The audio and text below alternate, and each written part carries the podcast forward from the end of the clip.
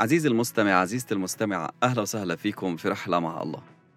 سؤال اليوم: شو هو الكتاب المقدس؟ أو ما هو الكتاب المقدس؟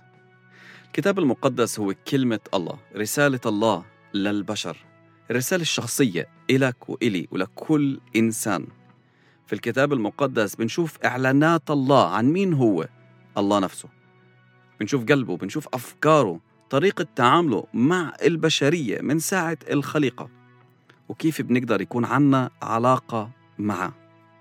الكتاب المقدس بيتكون من 66 سفر أو كتاب، موجود في توراة موسى، موجود في أسفار تاريخية، موجود في أسفار شعرية زي المزامير والجامعة والأسفار النبوية، وفي رسائل كمان للكنائس في آخر كتاب المقدس بنشوفها.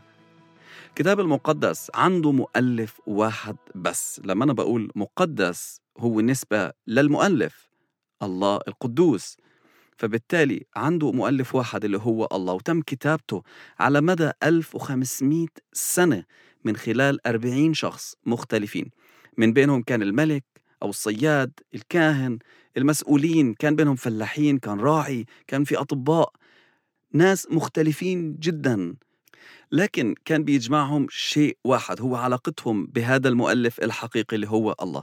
بنقرأ في رسالة بولس الرسول لتيموثاوس الثاني الإصحاح 3 والعدد 16 إنه كل الكتاب هو موحى به من الله، وهذا اللي أكده كمان داود في كلماته الأخيرة في صموئيل الثانية الإصحاح 23 والعدد الأول والثاني، بيقول وحي داود بن يسى ووحي الرجل القائم في العلا، وبعدين بيقول روح الرب تكلم بي وكلمته على لساني. بنشوف من خلال الكتاب المقدس الخيط اللي بيربط بدايته في نهايته. الكتاب المقدس زي ما كثير ناس عارفين بينقسم لجزئين: العهد القديم والعهد الجديد. العهد القديم بيوري قصة الله من أول الخليقة مع الإنسان، بيوري سقوط الإنسان، احتياج الإنسان للغفران والسعي الحثيث إنه كيف يقدر يرجع لله. كثير ناس حاولت من خلال الأعمال، حاولت من خلال تطبيق القوانين اللي الله أعطاها في شريعة موسى، لكن الجميع فشل. وفي العهد القديم بنشوف النبوات الكثيرة اللي بتحكي عن إنه في ملء الزمان الله رح يجيب حل للبشرية ويفتح الباب للإنسان يكون في علاقة جديدة مع الله. وطبعا هذا الحل شفناه في بداية العهد الجديد في شخص المسيح، كلمة الله المتجسد اللي جاء وعاش باستقامة من غير خطية، وفي الآخر دفع الثمن عن كل إنسان، عنك وعني، عشان لما نتوب عن خطايانا نقدر ندخل في هاي العلاقة مع الله ونرجع في المكانة أو حتى بأفضل من المكانة اللي كان موجود فيها آدم بعد الخليقة. بولس الرسول بيقول في رسالته الثانية إصحاح الأول والعدد 20 و21، بيقول عالمين هذا أولا أن كل نبوة الكتاب ليست من تفسير خاص، بمعنى ثاني مش اجتهاد بشري أبدا، لكن هي كلمة الله.